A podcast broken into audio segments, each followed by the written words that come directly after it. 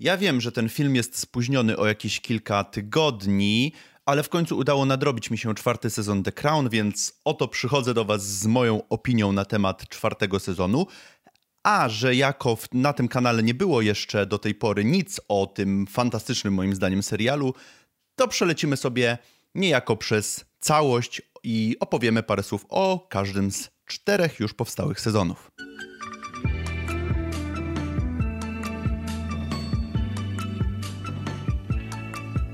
Cześć, z tej strony Rafał. Dzisiaj opowiemy sobie, tak jak mówiłem na wstępie, o czterech sezonach The Crown.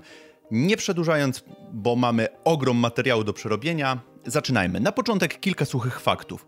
W 2014 roku Netflix ogłosił, że będzie tworzył serial na podstawie mm, sztuki teatralnej The Audience pit, y, autorstwa Petera Morgana, który jednocześnie został showrunnerem całego serialu, pisał y, scenariusz do, do, do, przynajmniej do pierwszego sezonu, a także odpowiadał za ostateczny kształt całości serialu. Serial został z góry zaplanowany jako sześciosezonowa opowieść, zamknięta całość w 60 odcinkach, każdy sezon po 10 odcinków. Mało tego, budżet jaki ogłoszono na ten serial, przynajmniej na pierwszy jego sezon, to było około 100 milionów funtów, co jest niesamowicie wielką kwotą, jeżeli chodzi o 10-odcinkowy serial.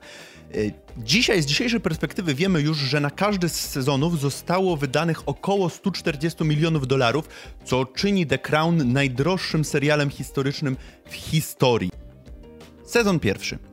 Sezon pierwszy rozpoczynamy w 1947 roku, gdzie wydawać by się mogło, że po wojnie i ponownym wybraniu Churchilla na stanowisko mm, premiera kraju nastanie czas ładu i spokoju. Młoda Elizabeth, w tej roli Claire Foy, cieszy się swoim małżeństwem z niedawno poślubionym ukochanym księciem Filipem i w tej roli mamy Mata Smitha, którego pewnie kojarzycie z roli 11 doktora. Niestety sielanka pary młodej zostaje bardzo szybko przerwana, ponieważ ojciec Elizabeth umiera przedwcześnie, Jerzy VI, król Jerzy VI Windsor i Elizabeth, czyli 27-letnia kobieta, musi wstąpić na tron, zająć jego miejsce E, zająć funkcję, do której tak naprawdę nie, nie jest do końca przygotowana, żeby objąć ją. No i to na nią spada cały obowiązek reprezentowania czy dbania o dobro całego narodu. Pierwszy sezon w całości skupia się na dojrzewaniu do roli i dorastaniu. Co prawda, w momencie śmierci Jerzego VI Elizabeth jest dorosłą kobietą z mężem i dziećmi, natomiast dopiero przejęcie władzy i monarchia sprawiają, że musi dorosnąć, dopiero one są dla niej prawdziwym wyzwaniem. Tak jak już wspomniałem, z dnia na dzień musi przejąć obowiązki, do których przygotowana w ogóle nie była. Z dnia na dzień zwraca uwagę, że nawet osoby z jej rodziny zaczynają zwracać się do niej jak do osoby z wyższym statusem społecznym. I w końcu z dnia na dzień zdaje sobie sprawę, że tak naprawdę monarcha niewiele ma wspólnego z faktyczną władzą. I to właśnie w pierwszym sezonie mamy najbardziej do czynienia z tymi dylematami dotyczącymi władzy królowej Elżbiety. Mm, to wszystko przez to, że mamy ten zderzenie tego angielskiego tradycjonalizmu z tą parą młodą, która powinna na tym etapie tak naprawdę wnieść trochę świeżości, ale ze względu na to, że monarchia w tym serialu jest kreowana jako wielka jakaś chmura burzowa roztaczająca się nad naszymi bohaterami, ciążąca im tak naprawdę, to się nie dzieje. Niestety bardzo szybko nasza para młoda musi się wpasować w te ramy, które narzuca jej monarchia, niejako, i to nie do końca podoba się Elżbiecie. Królowa jest skonfliktowana w tym pierwszym sezonie jeszcze na jednej płaszczyźnie, a mianowicie jest rozdarta między władzą a rodziną, między rodziną królewską a rodziną, czyli ojcem jej dzieci, mężem, no i samymi dziećmi. Serial pokazuje nam, że monarchia nie cierpi, jeżeli ktoś się wybija. Mamy to pokazane na przykładzie stryja królowej Elżbiety, e, Edwarda, księcia Edwarda, wcześniejszego króla Edwarda VIII, który abdykował, mm, ze względu właśnie na to, że poślubił, że pokochał kobietę, chciał poślubić kobietę, która mm, była rozwódką i no to nie wpasowywało się jakby w schemat, nie, nie, nie można takich nie można było takich rzeczy robić w rodzinie królewskiej, e, przez co został skazany na e, wyjazd z kraju i spędzenie reszty życia we Francji. Przejdźmy do aktorów. Claire Foy i Matt Smith są fenomenalni. Ich para królewska jest zdecydowanie bardzo emocjonalna, przez co tak naprawdę uczłowiecza te postacie Elżbiety i Filipa. Mm, coś, co trochę się zmieni od trzeciego sezonu. Ukazanie rodziny królewskiej od wewnątrz, ze wszystkimi wadami i zaletami, z tymi błędami, które zostały popełnione w trakcie trwania czy panowania królowej Elżbiety, to jest zdecydowanie mocny punkt serialu i coś, co było tak naprawdę bardzo nowatorskie w 2016 roku, kiedy serial ukazał się, kiedy pierwszy sezon serialu ukazał się na platformie Netflix. Co jest zdecydowanie wartością dodaną, która sprawia, że na pewno warto sprawdzić ten serial. Jeżeli chodzi o mój ulubiony odcinek z tego sezonu, jest to zdecydowanie odcinek czwarty. Nie będę tu oryginalny, bo ten odcinek pojawia się w, praktycznie w każdej recenzji czy w, w każdej topce odcinków The Crown. Jest to odcinek czwarty, odcinek o tytule Siła Wyższa e, gdzie mamy, do gdzie mm, mamy do czynienia z takim wydarzeniem historycznym, gdzie nad Londynem zapanowała wieczna ciemność, bo roztoczył się giga gigantyczny smok nad całym miastem. E, I w tym odcinku bryluje przede wszystkim John Lithgow, który gra tutaj Churchilla i który został nominowany nawet za tą rolę do Złotego Globa. Sezon drugi. O ile pierwszy sezon jest bardziej o dorastaniu do roli, o tyle drugi sezon dużo bardziej skupia się na pogodzeniu obowiązków rodzinnych i obowiązków monarchy. Sezon ten ma kompozycję zamkniętą. Otwiera go scena kłótni między Filipem a Elżbietą, która jest fenomenalnie zagrana, tak jak mówiłem, bardzo emocjonalnie zagrana przez tą parę aktorów, która wciela się przez dwa pierwsze sezony w, w księcia Filipa i w królową Elżbietę, czy w królową Elżbietę i księcia Filipa. I natomiast kończymy sceną, w której książę Filip klęcząc przytula się do królowej Elżbiety, pogodzony ze swoją rolą, pogodzony z rolą swojej żony i nasi małżonkowie są pogodzeni między sobą. Bo to, co wydarza się między początkiem a końcem tego sezonu jest niejako roller coasterem, gdzie y, mamy bardzo dużo rzeczy właśnie związanych z wątpliwościami zarówno królowej Elżbiety, jak i księcia Filipa. Dużo bardziej w tym sezonie twórcy stawiają na rodzinę. Bo wiecie, w pierwszym sezonie mieliśmy dużo zagrywek politycznych, dużo ciekawostek historycznych, dużo tego dorastania do roli, jednak mam wrażenie, że same suche fakty historyczne nie do końca byłyby w stanie utrzymać e, tutaj jakby widza przy i utrzymać fenomen tego serialu, co wydaje mi się jest bardzo dobrym posunięciem ze strony twórców, że właśnie coraz bardziej uczłowieczają nam te postacie, pokazują, że są one nieidealne. Mimo wszystko trzeba pamiętać, że jest to serial historyczny, oparty na faktach, więc te wydarzenia historyczne oczywiście się przewijają. Mamy kilka dość istotnych wydarzeń z lat 60., które, czy przełomu lat 50. i 60., które miały znaczący wpływ na współczesną historię Wielkiej Brytanii. Sama Elżbieta w tym sezonie odsuwa się bardzo często na drugi plan, dając miejsc, oddając miejsce dwóm postaciom, które zdecydowanie dużo lepiej, które pojawiały się w pierwszym sezonie, które dużo lepiej poznajemy. Jest to oczywiście książę Filip i Małgorzata, księżna Małgorzata, czyli siostra królowej Elżbiety. Książę Filip jest nam dużo lepiej pokazany, dużo lepiej jest przedstawiona nam jego historia oraz perspektywa jego postaci. Co czuje, jak to, że jego żona jest najważniejszą osobą w państwie, e, wpływa na jego życie, na jego relacje ze znajomymi. E, mamy kilka odcinków poświęconych tylko i wyłącznie tej postaci, co sprawia, że dużo lepiej poznajemy właśnie jego perspektywę.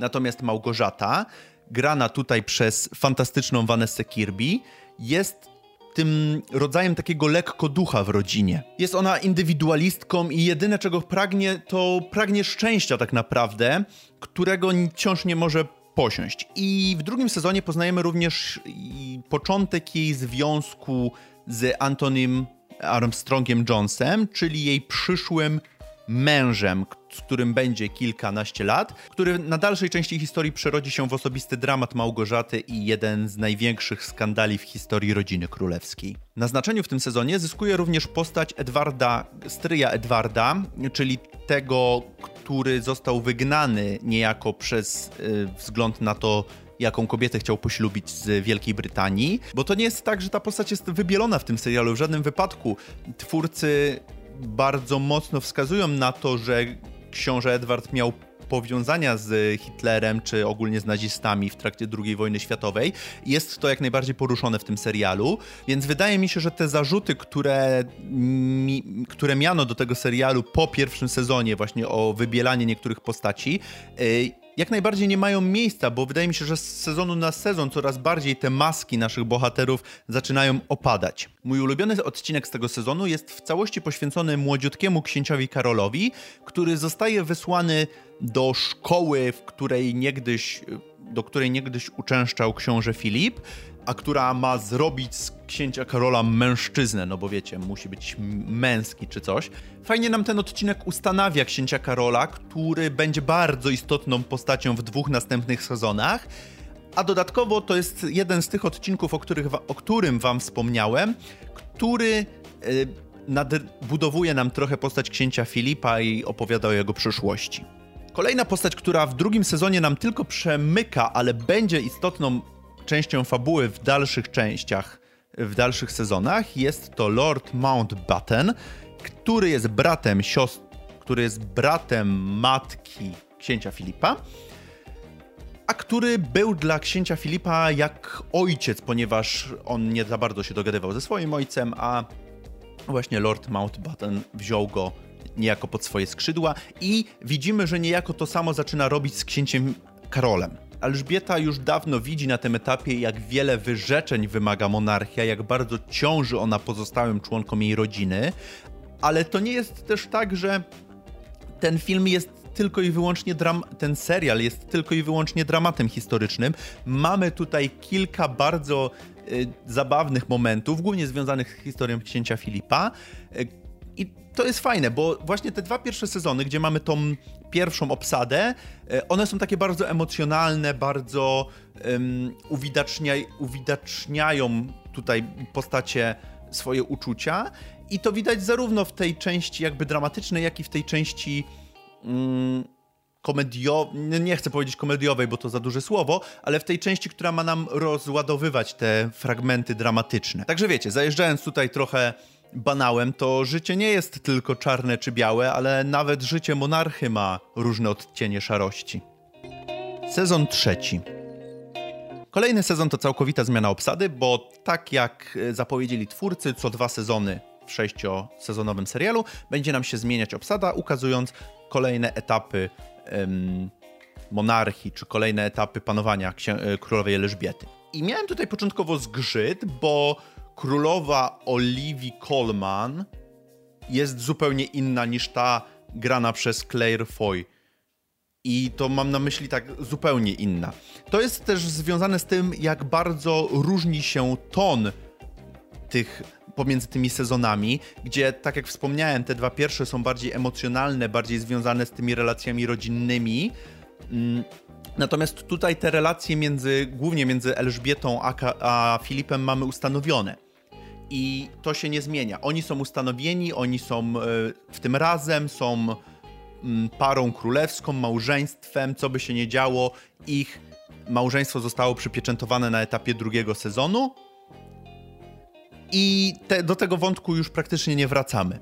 Skoro nie mamy tej sfery uczuciowej, to możemy się skupić w tym sezonie dużo bardziej na wydarzeniach historycznych i jest ich całkiem sporo, więcej niż w poprzednich sezonach, bo sam sezon zaczyna się od wyborów, które wygrywa Partia Pracy i wyborem nowego premiera, któremu królowa początkowo nie jest zbyt przychylna, premiera Harolda Wilsona. E, jednak z czasem przekonuje się do niego. Ciekawym zabiegiem w tym trzecim sezonie jest to, że jest on można go oglądać niechronologicznie. Każdy z odcinków jest jakby osobną, zamkniętą całością, e, które no ze względu na to, że idziemy jakby po latach, to są ułożone w sposób chronologiczny, ale jakbym miał komuś polecić mm, jakiś, żeby obejrzał sobie wybiórczo odcinek żeby zobaczyć, czy to jest serial dla niego, to właśnie myślałbym bar- właśnie głównie o trzecim sezonie, ze względu na to, że właśnie każdy odcinek jest taką mini etiutką związaną z historią Wielkiej Brytanii. No bo z wydarzeń historycznych mamy chociażby na początku sezonu wizytę księżnej Małgorzaty w Białym Domu i umowę z prezydentem Johnsonem. I swoją drogą w tym sezonie w rolę księżnej Małgorzaty wciela się Helena Bonham Carter, która jest fantastyczna i bardzo fajnie zobaczyć tą aktorkę w czymś innym niż stylistyka bartonowska. Mm, jest fantastyczna. Jeszcze mam wrażenie, że jest lepsza niż Vanessa Kirby w dwóch poprzednich sezonach. Mamy też cały odcinek poświęcony tragedii w Aberfan, czy mamy cały odcinek poświęcony księciowi Karolowi, jego nauce walijskiego i jego pierwszej wizycie w Walii, bo jak nie wiecie, to książę Karol jest y, księciem Walii, mm, a Walijczycy swego czasu mieli bardzo duży problem ze względu na to, że y, książę Walii tak naprawdę nie był Walijczykiem i nigdy nie przyjeżdżał do Walii, w sensie każdy poprzedni przed Karolem. Karola w tym sezonie gra młody aktor Josh O'Connor, który zrobił na mnie fenomenalne wrażenie. Jest fantastycznie odzwierciedla to zakłopotanie, ale też lekkie skrzywienie księcia Karola i to, jak on jest skonfliktowany wewnętrznie, to jak jemu bliżej jest do tego księcia Edwarda, który został, powiedzmy to, skazany przez monarchię za miłość, y, niż do jego rodziców własnych. Oto oczywiście nie jest tak, że mm, cały sezon jest tylko i wyłącznie zbiorem niepowiązanych ze sobą historyjek. Oczywiście, jak w dwóch wcześniejszych sezonach, tutaj również mamy motyw przewodni, a motywem przewodnim tego sezonu jest brak wolności. I widzimy to w kilku postaciach i to zniewolenie przez monarchię, no bo mamy początkową wycieczkę po Stanach księżnej Małgorzaty i Toniego, jej męża, z której muszą zrezygnować ze względu na to, że monarchia wymaga, żeby polecieli do Białego Domu.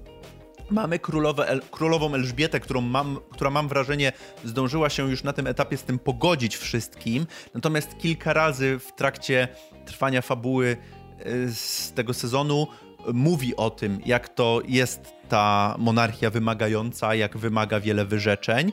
Mm, jednak na, najbardziej widać to w momencie, kiedy pojawia się książę Karol i książę Karol, który musi rezygnować z bardzo, bardzo wielu rzeczy. Musi zrezygnować z aktorstwa, które kocha, na rzecz marynarki.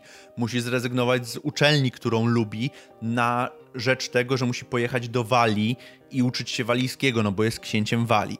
I na koniec, najbardziej chyba bolesną rzeczą, jaka spotyka księcia Karola, jest to, że rodzina królewska nie zgadza się na jego związek z ukochaną, którą poznał, którą kocha, e, z którą chciałby wiązać przyszłość, natomiast jest ona już przeznaczona komuś innemu, rodzina królewska się na to nie zgadza i książę Karol tak naprawdę zostaje bardzo szybko pozbawiony jakiejkolwiek możliwości działania.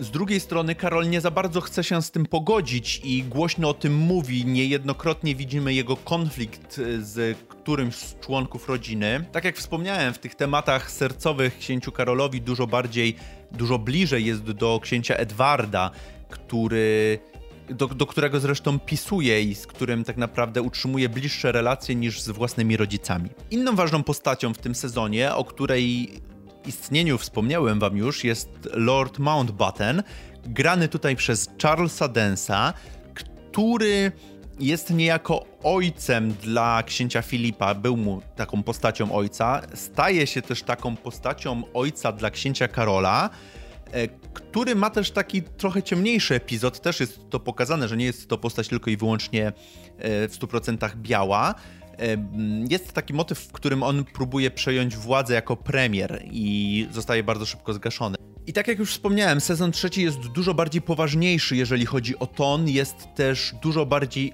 oschły, mam wrażenie, niż dwa poprzednie sezony.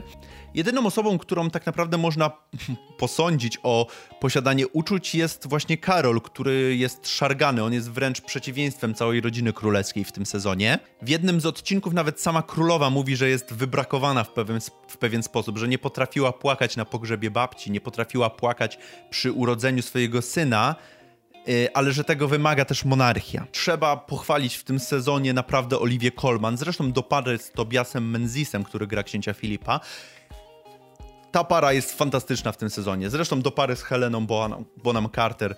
Mm, wszyscy są fantastyczni w tym serialu, ale to jak powściągliwa jest królowa Elżbieta Oliwii Colman, to jak widać, że powstrzymuje się przed powiedzeniem czegoś niestosownego, to jak widać na jej twarzy mm, te różnego rodzaju zakłopotania, ale też to, że nie może okazywać słabości, że musi być tym marmurem, tym posągiem, który e, prowadzi naród przez kolejne lata historii. E, to wszystko fantastycznie pokazuje aktorka, ale z drugiej strony to nie jest też tak, że ona jest tylko i wyłącznie tym monumentem, bo tak jak i we wcześniejszych sezonach, te elementy dramatyczne mamy miejscami prze, yy, przebijają te elementy jakieś humorystyczne czy, czy żartobliwe. Nie ma ich tak dużo jak we wcześniejszych sezonach, bo jak mówiłem, ten sezon jest dużo bardziej yy, poważny, stonowany, wręcz oschły.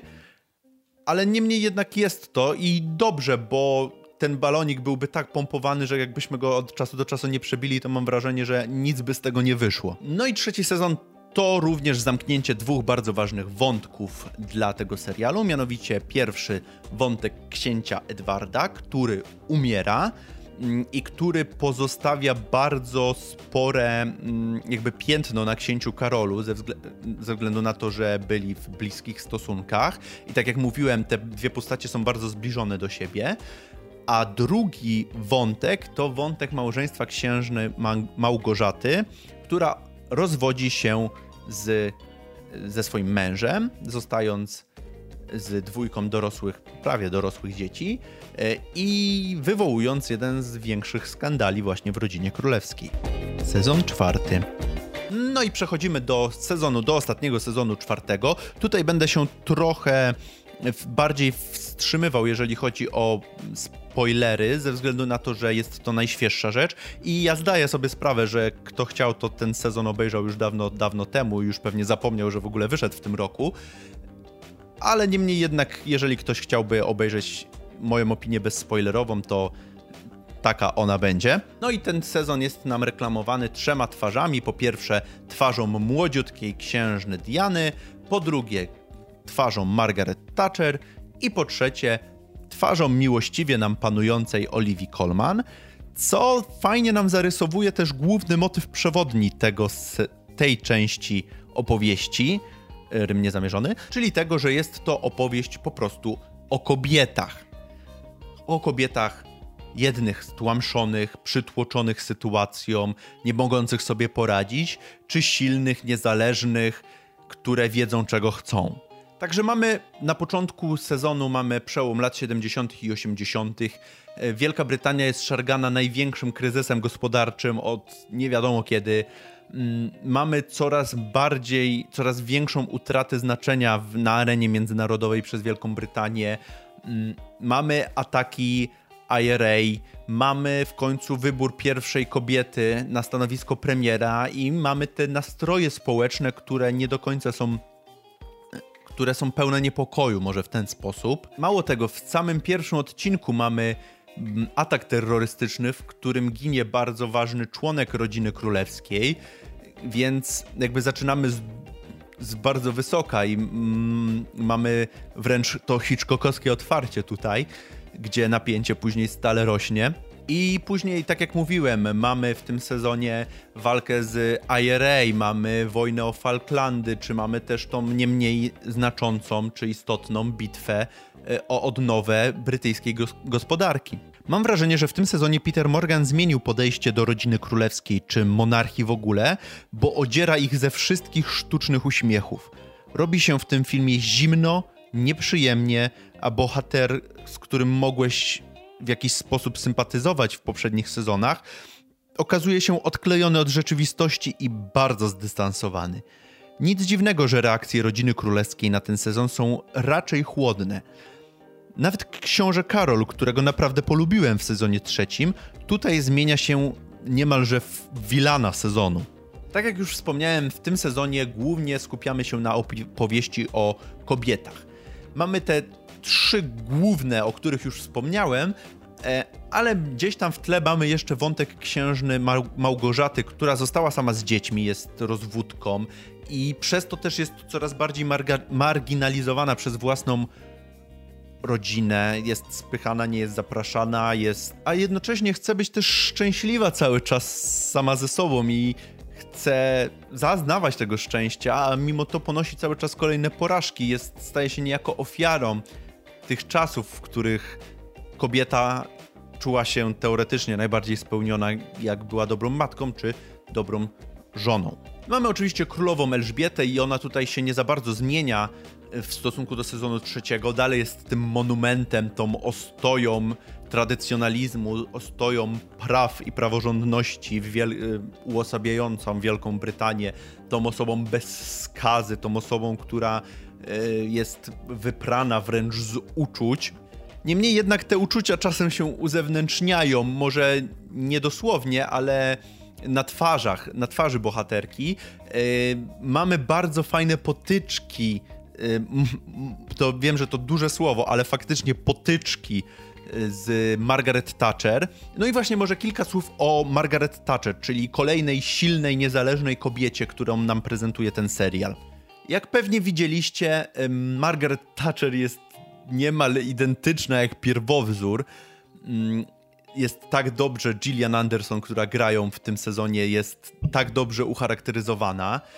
Y, ale to nie tylko jest, nie tylko to jakby robi tą postać, bo Margaret Thatcher to przede wszystkim bardzo dobrze narysowana i zakreślona postać. Tak można by powiedzieć, że postać z krwi i kości, której cele rozumiemy i której postawę też rozumiemy. Jest ona tą silną, niezależną kobietą, która w żadnym wypadku nie da sobie wejść na głowę i, ta, i te jej potyczki właśnie z królową, e, Oczywiście to nie jest tak, że one się tam wyzywają czy coś, to jest bardziej tak, że e, one sobie uprzejmie ze sobą rozmawiają, tutaj komplementy sobie prawią, ale widać, widać, że po prostu no, nie zgadzają się ze sobą, że są po zupełnie dwóch różnych biegunach, e, co jest też fantastycznie, co mam wrażenie, że tutaj właśnie fajnie zagrało to, że nie bawiono się w jakąś w jakieś tandetne dialogi, czy w jakiś um, patetyzm nie, niepotrzebny,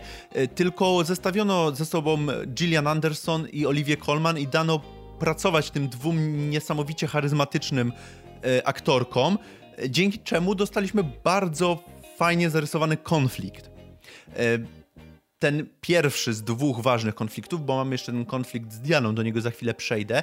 Mm, no niemniej jednak Diana to jest młodziutka osoba, która nie za bardzo jakby jeszcze się odnajduje i tam ten konflikt trochę na czym innym polega, natomiast tutaj mamy to starcie dwóch mocnych kobiet, które są tak naprawdę głową państwa. No, dwoma głowami, ale to one jakby trzymają władzę w państwie. No i fantastyczny epizod, chyba mój ulubiony, jeszcze nie wiem, bo trochę za mało czasu upłynęło od, od końca, ale bardzo lubię ten epizod, w którym obie panie jadą na spotkanie wspólnoty narodów, żeby e, tam ma się odbyć konferencja, mają rozmawiać na temat sankcji e, wobec RPA. I ten odcinek jest jakby pełen tych konfliktów między dwoma paniami, tak bardzo różnymi, ale mam wrażenie, że jednocześnie tak bardzo podobnymi. Jakby im cały czas chodzi o podobne rzeczy, yy, ale no nie potrafią się e, dogadać między sobą. I to jest fantastycznie właśnie zagrane przez Gillian Anderson i Olivia Colman. Na koniec zostawiłem sobie ten najbardziej kontrowersyjny, tą najbardziej kontrowersyjną część e, tego sezonu. W ogóle ten sezon jest najbardziej kontrowersyjny ze wszystkich do tej pory. Mm, który wywołał największy sprzeciw rodziny królewskiej e, i w ogóle mam wrażenie, że społeczeństwa w Wielkiej Brytanii, na pewno władzy. A mianowicie chodzi o wątek księcia Karola i księżnej Diany. Diana Spencer, grana tutaj przez Emmę Corins, która mm, debiutuje w tak dużej roli i która jest fantastyczna i fantasty to jest fantastyczny casting i e, bardzo fajnie, że Netflix daje e, tutaj pole do popisu bardzo młodym, e, zdolnym, jak widać, aktorom, e, bo ta, ta Diana jest tak pełna skonfliktowania i takiej niepewności, ale jednocześnie takiej szczerości i takiej dziecięcej wręcz radości, e, która roztacza się i stoi w całkowitej opozycji do rodziny królewskiej, która jest przedstawiona tutaj niemal jak wilani, wszyscy. Ja wspominałem, że Karol na pewno, ale mam, mam wrażenie, że wszyscy traktują e, Dianę z góry. Brakuje tylko, żeby sobie wąsa kręcili gdzieś tam w, w, w rogu yy, sali. Pierwszy, pierwszy raz Diana pojawia się w tym serialu mając zaledwie 18 lat, więc w porównaniu z tymi wszystkimi ciotkami, wujkami, lordami, yy, księżnymi, królami, jest zupełnie zupełnie jakby z innej bajki. Co prawda ona ma E, ona ma korzenie jakieś tam królewskie, ma jakieś powiązanie z rodziną królewską, więc to nie jest tak, że wzięli jakąś e, dziewczynę z ulicy. Niemniej jednak ona żyje cały czas jak zwyczajna nastolatka. Żyje w mieszkaniu ze współlokatorami, dorabia sobie jako sprzątaczka, dorabia sobie jako przedszkolanka. Absolutnie nie korzysta z tych wygód, które przysługują rodzinie królewskiej, przez co bardzo szybko widz jest w stanie się z nią utożsamić, bardzo szybko jesteśmy w stanie z nią sympatyzować. Tym bardziej, że właśnie Peter Morgan tutaj nie za bardzo stara się cokolwiek zrobić, żebyśmy myśleli inaczej. Wręcz przeciwnie, mam wrażenie, że dociska tylko śrubę jeszcze w tym scenariuszu, tak żebyśmy jeszcze bardziej współczuli Dianie przez to, co rodzina królewska jej robi, co głównie jej narzeczony czy przyszły mąż jej robi.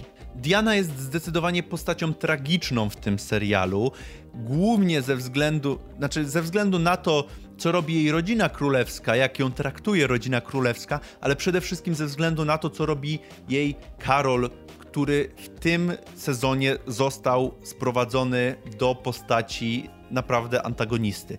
I to jest, y, ja, ja rozumiem, że to wynika jakby z historii, z tego jak ta historia się potoczyła, y, niemniej jednak ja naprawdę polubiłem postać Karola w trzecim sezonie i naprawdę współczułem mu, bo niejako on był y, on był antagonizowany w stosunku do rodziny królewskiej. To on był niejako ofiarą całego systemu monarchistycznego.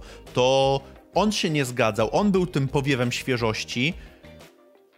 Natomiast nie, no ma ukochaną i tutaj Y, jakby ta ukochana z trzeciego sezonu, y, którą, z którą Kamila, z którą musiał się rozstać, ona się tu cały czas pojawia i to ona jest tą jego pierwszą miłością, to ona jest tą jego wybranką i przez to cały czas zdradza Dianę. I Karol jakby zmienił się tutaj jego w ogóle charakter o 180 stopni. Zachowuje się tutaj jak naburmuszony dzieciak, który, któremu ktoś zabrał zabawkę.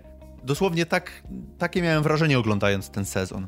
To, co robi Karol w tym sezonie, napawa pogardą i odrazą do tej postaci, bo wiecie, naprawdę żal jest, naprawdę żal jest Diany w tym, w tym serialu, bo ona jest naprawdę nieskazitelna, jest piękną kobietą, jest e, dobrą kobietą, jest bardzo urocza, bardzo niewinna, bardzo Mm, co prawda nie potrafi się wpasować do końca w te wszystkie monarchistyczne reguły i zasady, ale y, to nie jest tak, że ona jakoś y, uwłacza koronie, czy, czy mówi, że nie wiem, czy stara się obalić monarchię, czy coś. Nie, ona jest po prostu zwykłą nastolatką, czy młodą kobietą, która stara się robić swoje po prostu, no, zakochała się w księciu, książę się zakochał w niej przez chwilę. Książę to mam wrażenie, że bardziej zauroczył.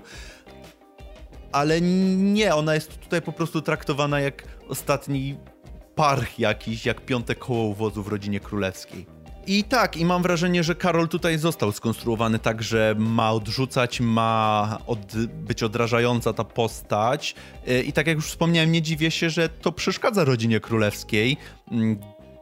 Chociaż mam wrażenie, że no, jakby każdy, kto jakkolwiek chociaż trochę zna historię e, współczesnej Wielkiej Brytanii i kojarzy mniej więcej rodzinę królewską, to zna tą historię i to chyba nie jest nic yy, takiego dziwnego. Wystarczy sobie odpalić Netflixa i obejrzeć jeden chyba z pięciu dokumentów, które po premierze czwartego sezonu The Crown się pojawiły na tej platformie. I to nie jest jakoś chowane, więc nie rozumiem też do końca skąd jest jakby to oburzenie, chociaż z drugiej strony, no to jest też y, postać fikcyjna, no i ja jestem ostatni do oceniania tego, jak było naprawdę, bo no, tak średnio mnie to interesuje, jak mam być szczery. E, niemniej jednak, no ja zdaję sobie sprawę, że to jest swego rodzaju ubarwio ubarwione i no to jest y, trochę twórczość autorów y, serialu, więc też nie... No nie wiem, ja bym się tak nie spinał na ich miejscu.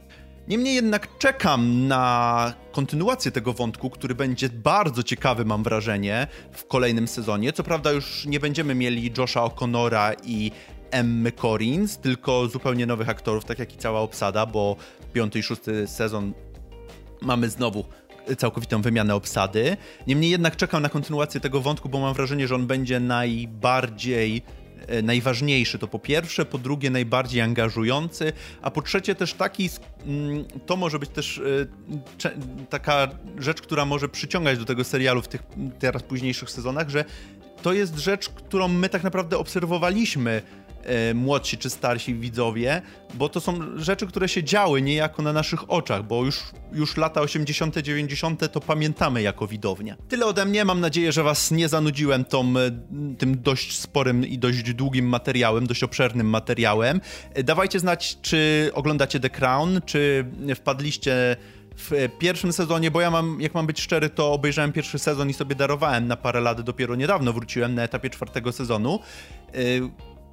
I wow, żałowałem, że nie, kontynu- że nie kontynuowałem tej historii na bieżąco, bo naprawdę Naprawdę jest ona warta tego.